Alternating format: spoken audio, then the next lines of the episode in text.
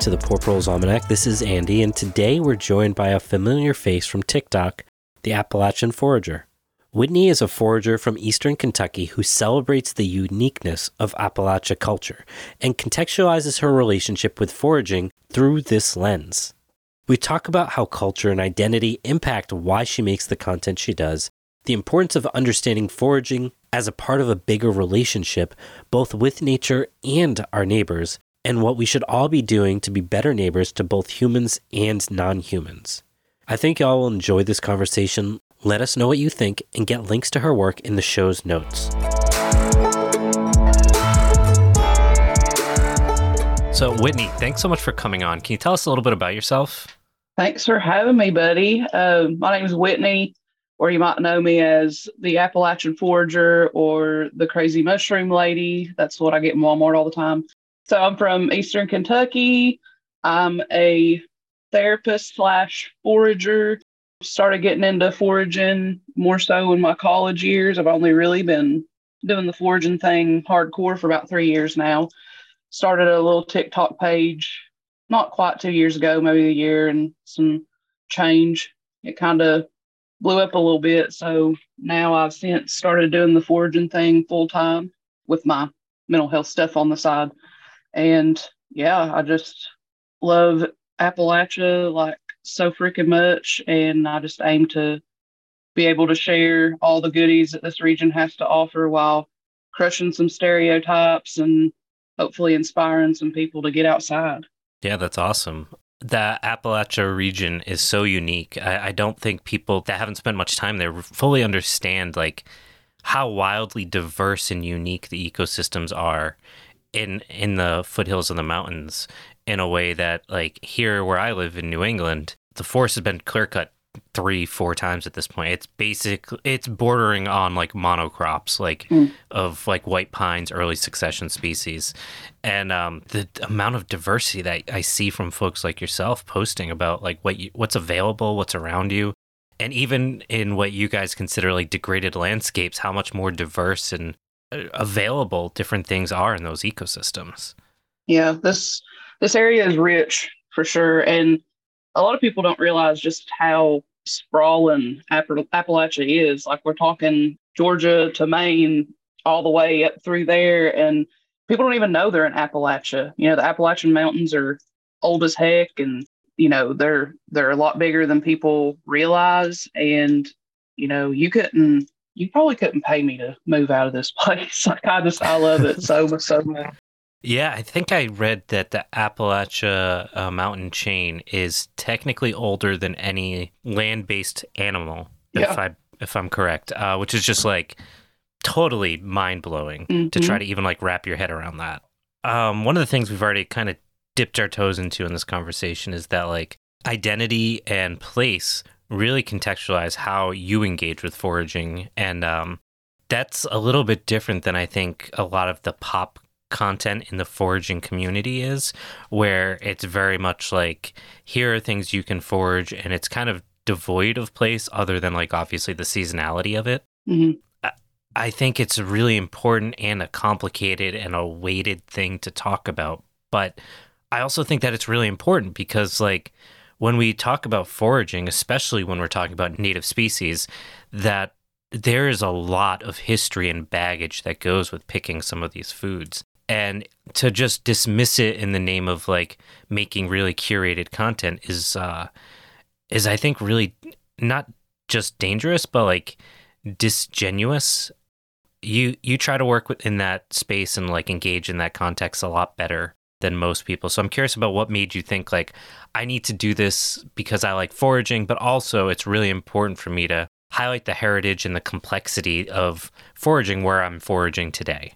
Yeah, I mean, you hit the nail on the head there with the way that you described the way that I've seen some foraging content be. Because to me, it's not just like going out, getting some food and making a video about it, like for likes or follows or whatever. To me, like I don't know. I just it's so deeply ingrained in like our heritage, and there's just so much, like you said, history behind it. You know, my mama, and my papa were going out and using this stuff, and I, you know, in a way, it's a it's a dying art, like the way the old ways, like how my mom and papa would go out and get something when they were sick and like make a tea out of it and give it to all of us, and we all felt better. And like Appalachia is just so steeped in that and that like strong family knowledge, handing down all this good, sustainable life information. And to me, it's like I didn't even I didn't have to think about it because it's like ingrained in me. So when I make a video, I just feel like that organically comes out of me without even having to think about it because it's so important to me. But I've really enjoyed seeing how people have received it and what they have to say about it because you'll get like the comments of, oh my God, that just unlocked a core memory of me and my papa going out picking poke weed and making poke salad. And like, you know, it's just so much more than, like you said, just the just foraging. It's like it's a story, it's a feeling, it's a history, it's just all kinds of things. So honestly, like I said, it's just like flows out of me that way because I like bleed Appalachia so hard that I I just don't even have to really consciously put that effort in. It just it just happens. Yeah, that's great. I mean, I feel like we're starting to see this transition as this like we've kind of hit this like saturation point with foraging content in like that really clean news speaky type way where it's like hey look at this thing i found and like we're gonna do this very curated like cooking process of how to process it or whatever and it's devoid of any history or place and um I, am really it'll be really interesting to see if it kind of goes the uh the cooking blog direction of like people telling these stories that are that have no depth to them mm. just to like extend the content and like try to create like a sense of personhood or whatever when in reality we do already have all these stories i mean like you had said for most people in the united states the idea of foraging has always been you know if you go two generations back somebody was foraging it might not have been the staple of their diet but somebody was foraging just a few generations back I think we're about probably the same, you know, millennial Gen Z. You know, we're we're trying to reforge some of these relationships with the world around us. And in the process, we also have to wrestle with this really difficult history of why we did these things, why we don't do them anymore, and what it means to to come to terms with both of those sides of things as well as like this whole colonial history as well. And you know, how how do we how do we wrestle with all these different things and also just want to be more ingrained in a part of our landscape around us? That's that's difficult, and uh, I I really appreciate the way you're kind of going at it, and I'm I'm curious if that's like if your thoughts have changed at all as you've been building this content, getting feedback, and kind of how you want to develop content further in the future. You know, you're always going to have those people that come at you when you put yourself out there on some sort of social media platform. And, you know, I would say overall, it's been more positive feedback, but I've had some people who have made me question myself sometimes, which I've since like kind of started letting that roll off my back more and my skin's got a little bit thicker because that was when I was first starting out. But, you know, I feel like what people like about my content is I am like my true, gritty, genuine self, where everything else seems to be curated toward perfection. Like you were talking about, you know, these, like I like how you said, if it's going to go to a cooking blog where you have to read that like bullcrap story, several paragraphs before you count, get to the recipe yeah. about, oh, me and my husband were out taking a walk on the beach. And this is a, I just, if anything, it's just reinforced how I feel like what I'm doing is the way that I want to keep doing it. I'm not changing anything for anybody to please anybody. I make this content for everybody, but I, you know, really am trying to reach out to those people in Appalachia and celebrate our roots and our history. And I want to be accepted for who we are because I think that this area gets a lot of flack. Just for example, like I do like these mushrooming workshops and I had one last night. And I don't think that this person meant anything too bad by this, but they were like, after the class was over, and you know, I go over like mushroom anatomy and like all this really in depth stuff. And they were like, I just want to say, like, I knew that you were knowledgeable, but you're like really smart. Like the stuff you talked about was like very intellectual. And I was like, Yeah. Well, I mean, you know, I don't I don't try to get on these videos and be like really pretentious and talk above anybody's head with like Latin binomials of mushrooms. Like I want it to be approachable, but you know, people are just kind of like, "Huh, you sound like that and you know that stuff. You talk like that and you you know, you're able to to rattle off these different things about mushrooms." So I just want to keep it as is. I'm going to keep, you know, making it approachable, attainable stuff for people to do and I'm I'm still going to really put my focus on Appalachia, the history. A lot of the recipes that I do, I try to play on these old timey, tried and true Appalachian, like Mamaw, butt guster, re- like gut buster recipes, butt guster. yeah, I think I need to incorporate a little bit more about responsible foraging. I don't think that I touch on that enough, and some people take what I say and run with it and get a little overzealous and could potentially, you know, do some damage. So I do want to incorporate that in there a little bit more because I think I've been lacking and it, and when I catch it, I'll try to put it in the comments. But if it's not in the video, it doesn't mean everybody's reading the comments to see what I have to say about it. So I have been trying to be a little bit more just making sure that I'm touching on that. Yeah, you brought up a, a bunch of things I'd love to talk about.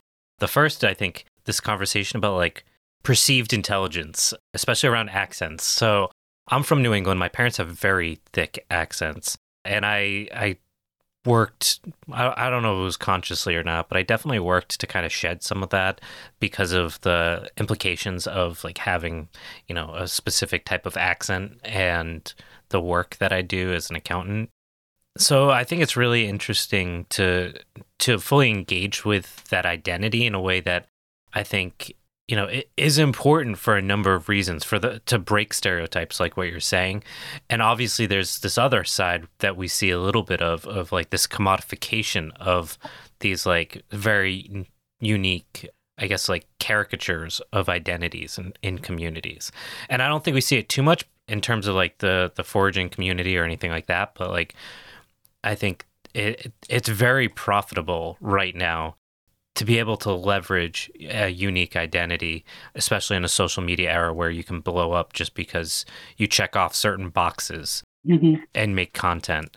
This this conversation about identity and contextualizing, you know, the way we're we're treating our landscape and the way we're engaging with our landscape is very difficult for a number of different reasons that we've kind of touched on already.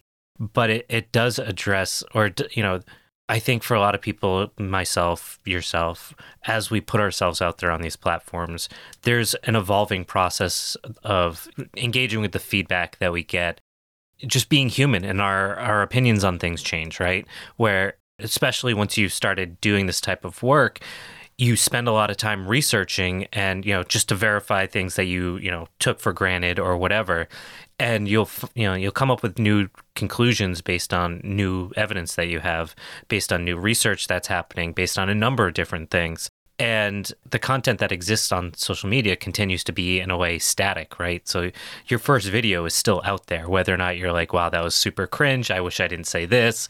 You know any anything like that. Like we're we're human. We're, we all make mistakes and we can even point it out ourselves. And it's really complicated to deal with that linearity of time and evolution of opinions when you create content like this you know, I, I think you've talked a, a, little bit about this idea that you wish you had contributed or kind of spoke a little bit more about like scarcity and like responsible foraging.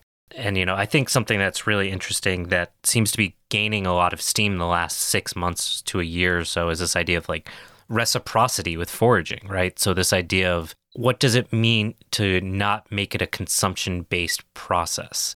What does it mean to make the landscape produce more for you and the other living things in the landscape.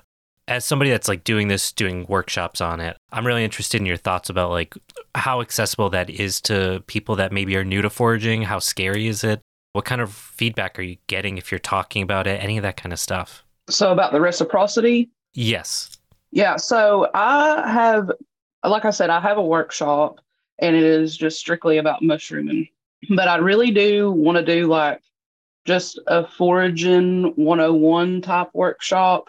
And I really want to go into like responsibility and reciprocity with that. Um, you you also made another good point when you have a social media and you start and you make these videos, you can really see like your growth and the difference and like, you know, your own your own improvement, your own like I've researched the heck out of things and realized, oh my God, that thing I did a year ago is something I'm definitely not going to ever do again. And and I've seen that. And I also think too that when I first started my my platform, I didn't expect to have the amount of views that I did. So I didn't take into consideration that like a lot of people might see this and get out there and want to do it too.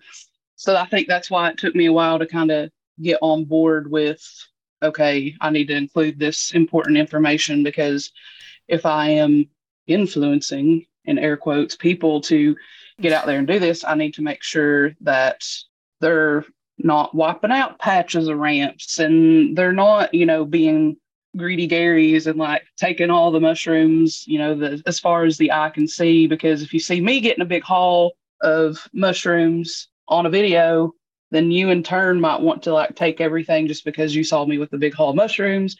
But I didn't get to tell you, you know, everything that went on behind the scenes as far as like responsible foraging. So I really do aim to include that a lot more. With the reciprocity thing, people have been started starting this conversation about, you know, if you take something, leave something.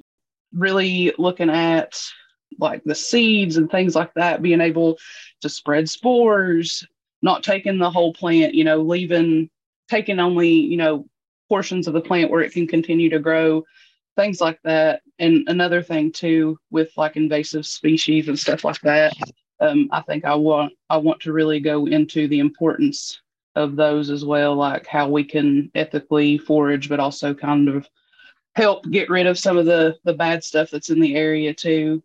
So it's a work in progress on my end, but I am trying to be more conscious about it and and include that because I think it is really important. Yeah, the invasives thing is like really difficult because I do want to be a bigger consumer of invasives, but like I've tried to eat Japanese knotweed. I just don't like it. yeah. And like I want to because there's so much here. Yeah, everybody like when you think of invasive, I feel like that's just the picture that pops in your head is that big old knotweed. Oh, there's tons here, like tons. Mm-hmm. And I'm just like, I want to eat it. I just I can't. It doesn't taste good to me. I'm sorry. It just doesn't. How'd you try to eat it? I tried like asparagus, like uh the young shoots and yeah. like frying them up basically. You got to try the the sweet root with those puppies. Think of them as like a rhubarb replacement, and if you put it in dessert, okay, that's that's how you eat knotweed. I, I will try that because I have so much shooting up right now. I've been like, I give some of it to my sheep, which th- they can eat some. I think too much probably cause some issues, but they seem to have no problems with like here and there but I've been chopping it and like I've been reading a lot because like obviously there's all this talk about like it's all all that it needs is to drop one leaf on the ground and it'll sprout out from there. Mm-hmm. But it doesn't actually seem like the academic research is supporting that. So it actually does seem to need like an actual piece of a root to be able to spread. That's made me a little bit more comfortable with like chop and drop and like clearing it out and stuff. Like I still like put it on a tarp to like make sure it gets pretty fried, but like I don't I'm not like paranoid about it like I may have been a couple years ago. So yeah, again, speaking to about learning new things. Uh, so yeah, like I'm really interested in foraging. I've always been really hesitant to talk with foragers on the podcast because you know I think there's this like uh, like we've kind of talked about like you can forage and totally still not know anything and still have this really consumptive relationship with the ecosystem around us and like obviously it's good for your body to be eating these wild foods and so on, but without it meaning anything more than like I feel better because I'm getting this free food or I'm getting this like healthy food.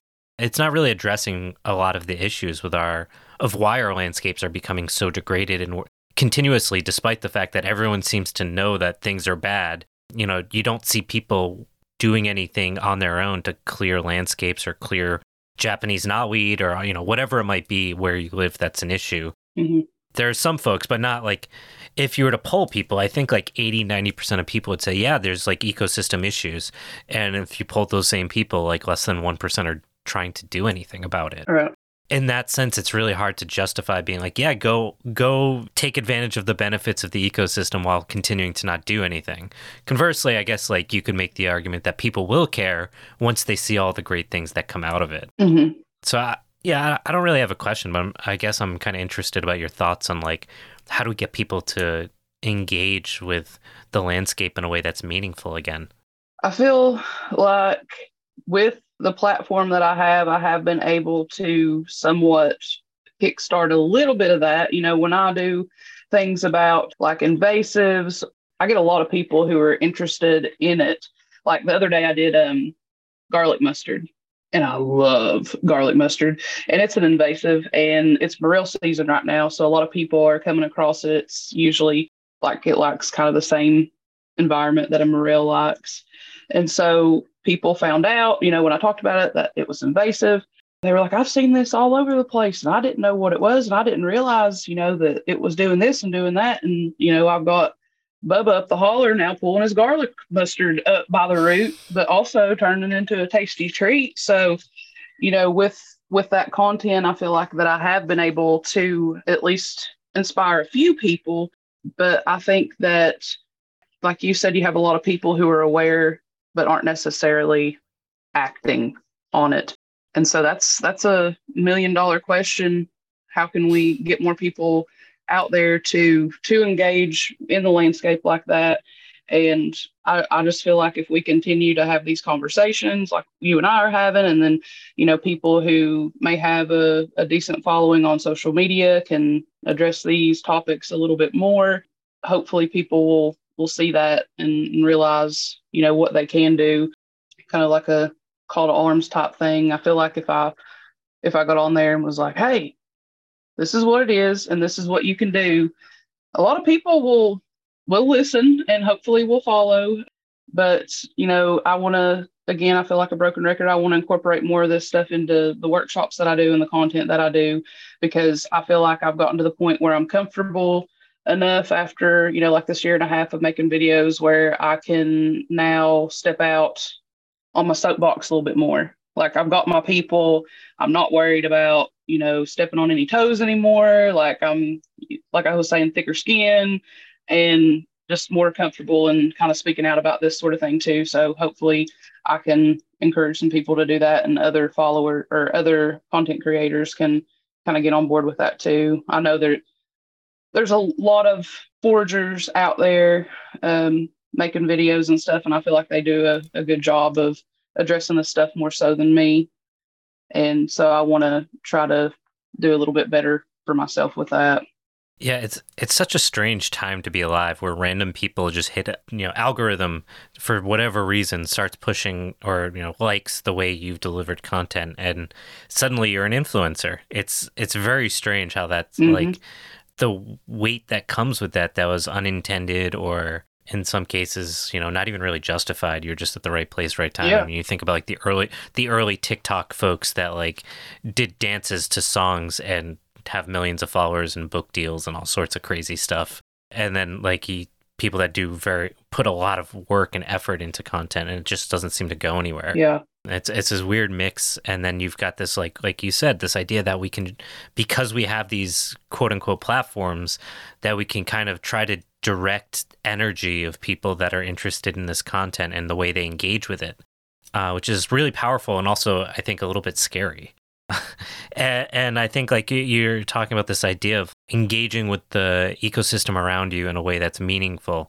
And this is something you've talked about in terms of like the community that you live as well. This idea of like fix where you're at with the people who are there versus getting out, which is something I also heard a lot of the get out growing up and trying to to change that narrative in a way that's like no where i where i'm from is has a lot of really great things and if we just stop and take a breath and look around we can see this these amazing things that are here Hey, this is Andy from the Poor Proles Almanac letting you know about our Burr Oak Acorn Competition.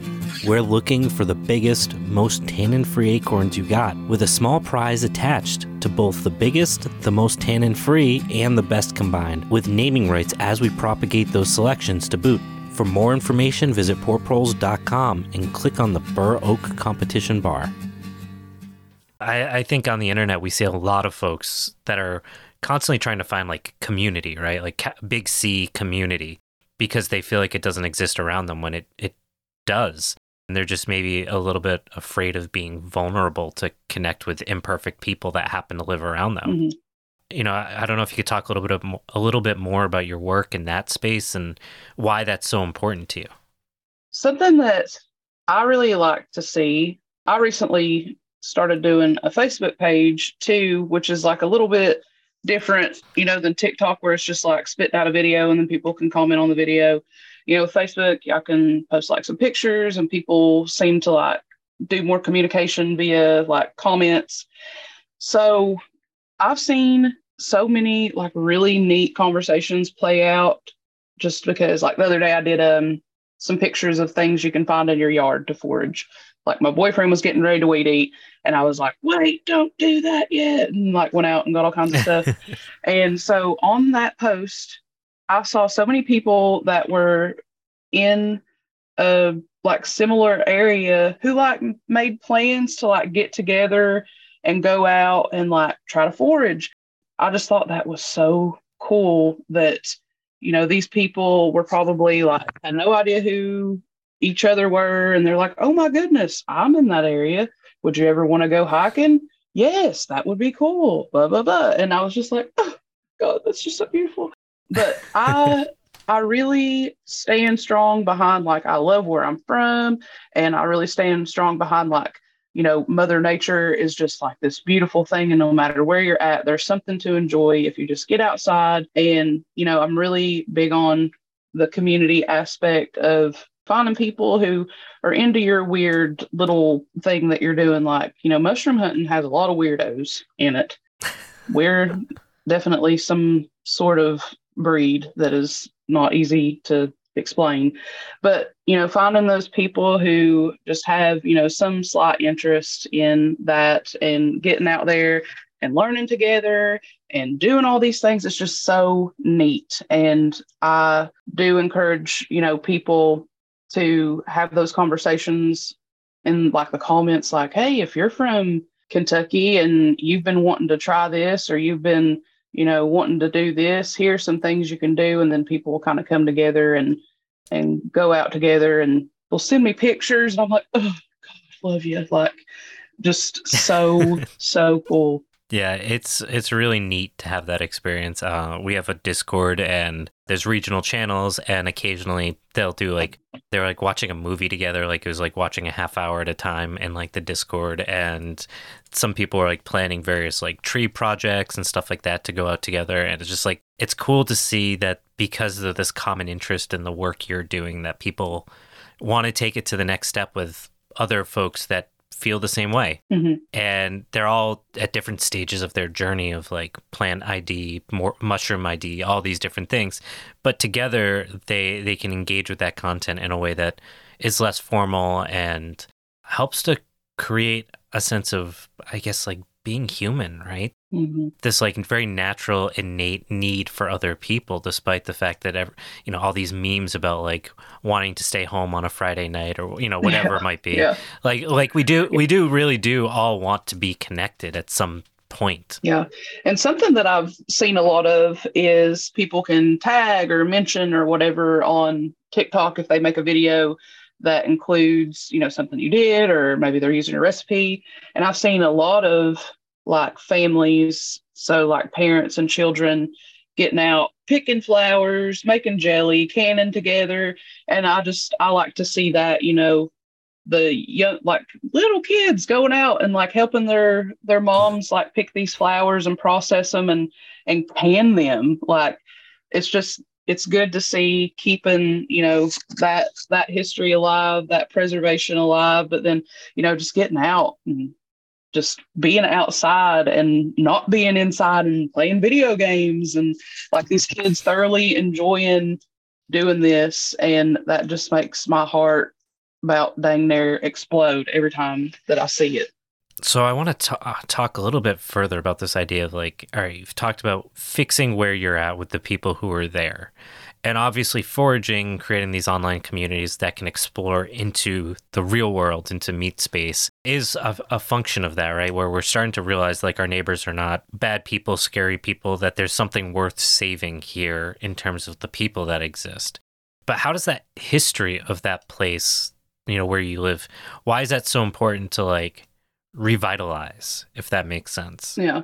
Okay. So earlier you mentioned, you know, how there's these memes about I just want to stay inside, snuggled up like a little burrito with my cat all weekend, and like we we kind of moved away from the uh, the boom of getting out and being one with nature. And I think, especially in Appalachia, I think no matter who you are or where you're at, like someone has some sort of connection or story with some sort of like foraged thing, like Mama made sassafras tea or you know, somebody used slippery elm bark to do this, and my uncle he ginseng, and I feel like that it is something that kind of connects us all because we are so heavily like rooted in the landscape and the sustainability, and you know, doing what we can with the little that we have, and and turning that into something. So I think that that rings like so loud in my area when I started to make this content and like bring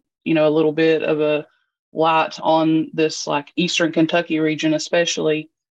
And a lot of people have become more interested in those old ways that you know mama and papa were doing. They've become more interested in the history. They've become more interested in like the flora and fauna around here and learning what they can eat and what they can use medicinally. And it's just created this really cool community in my space at least where it's like nothing else really matters. Like politics and religion go out the window, thank God. And we just talk about getting out and like learning these these plants, these mushrooms, what you can do with them. And it's just like this really holistic, cool experience just from start to finish you know you get to research you get to get out you get to find it you get to clean it you get to cook it you get to share it like with your friends with your family you know pass down your knowledge to someone else get them interested and it's just like it's just it never stops. Like there's just so much good from start to finish and a lot of people around here are interested in that and have taken that and gotten more people to to kind of come to this idea of okay this is really really neat. And I've just seen it kind of grow. Like I feel like foraging is having like this new boom, and you see a lot more about it these days. And and I do love I love to see that. But in Appalachia, I think that it's it's just really important to kind of continue our ways and down those ways teach the kids, teach your friends, teach your family. Um, it's just cool knowledge to have, useful knowledge to have, and I mean, it's just a lot of fun. Like, I mean, at least for me, I think it's just super, super fun. Yeah, absolutely. I think it does help get people to have a little bit more respect for the ecosystems around them. And I, you know, I've got to imagine in the region where you're at that I can't speak to where you live exactly because I don't know where that is, but an area that has had the repercussions of mining and so on that still has very lax laws around environmental protections that maybe it does kind of gear some of that conversation around what it means and why it's important to be much more aware of ecosystem devastation and the, the consequences of business decisions mm-hmm. around mm-hmm. you know bringing jobs in and so on what what does it mean to actually bring in a hundred jobs like what are the actual consequences of that when you fully understand what's going to be lost it has to start somewhere. So even if I'm not like shouting through a megaphone like how decimated some areas are due to like mining or new developments that are just like ridiculous that just like wipe out these areas. Um, I think if you can at least like get a seed planted within people and you know this this foraging can maybe this idea of foraging can maybe do it because you know people want those landscapes. They want like to find these certain plants. They learn these certain trees that they can find certain things. And just like planting that seed of you know being conscientious about um, you know the importance of the environment and preserving and you know treating it with respect hopefully can kind of like snowball into people realizing that there's some pretty nasty stuff going on that's doing some pretty nasty things to these landscapes. And with the train derailment in Ohio, I remember I I did a, video, just like some video about how you like pick different stuff and make like a bath soap or whatever. But in the end, I called out the railroad company just like very just like nonchalantly, and there were a lot of people who were like didn't even know that that had happened like you know because obviously the coverage wasn't what it should have been. And you know just bringing to light some of those issues that yeah dude this happens. Like and it's it's allowed to happen unfortunately. And so just bringing that kind of to the forefront in that that video i think that that did did some good for people to realize that these things are happening. And you know speaking out as much as i can about things like that uh, but it, it is unfortunate to see and like yeah in this area especially eastern kentucky there's there's a lot of like logging there's a lot of mining there's just like a lot of stuff going on that that you hate to see just for a buck. But i hope people are aware of these things and can maybe do something to speak out or you know take some action in order to to kind of slow that down. I mean in a utopian world to stop it, but at least to, you know, have some sort of impact to to make that not like the norm because it's that's where we're headed. Yeah, and it's it's absolutely frightening this, that things don't seem to be slowing down given like what's going on climatically on the planet that we don't seem to be learning anything. I mean, I think today, a couple days ago, a report came out about the ocean temperatures. I don't know if you happen to see it, but it was basically like scientists are so stunned at how high the mm-hmm. temperatures mm-hmm. are, they they're like they can't even like fully use it in their data modeling because it's so much higher than they'd ever expected to see in their lifetimes. And it's like, oh, let's just keep cutting down forests and, you know, like, uh, you know, opening new oil wells. Uh, you know, what could go wrong? For folks that haven't seen your work, you want to just uh, drop your TikTok handle and Instagram. And I don't know if you're on any of the newer up and coming ones like Clapper or whatever. But any of those for folks to that want to learn more about what you're doing. Clapper. What the heck is Clapper? I'm so it's, like out of the loop. It's like TikTok for if TikTok gets banned, basically. Oh, okay. It's like this. They they basically have the same exact formatting, but it's like we're going to try to be there in case TikTok actually gets shut down in the U.S. Okay, yeah like you were saying earlier, people like just expect you to be like really tech savvy, and that's not the case. That's me. Like I'm so like not hip.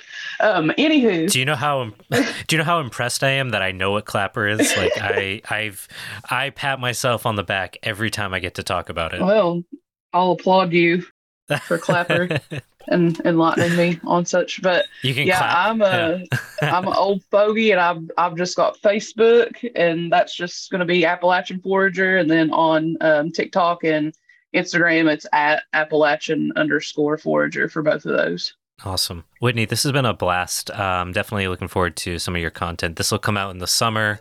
We're recording in the late spring. So I'm very excited to see what new content you'll have put out by then yeah, thank you so much for having me, and uh, I hope to still be going just as hard uh, come that time. So we'll see. me too.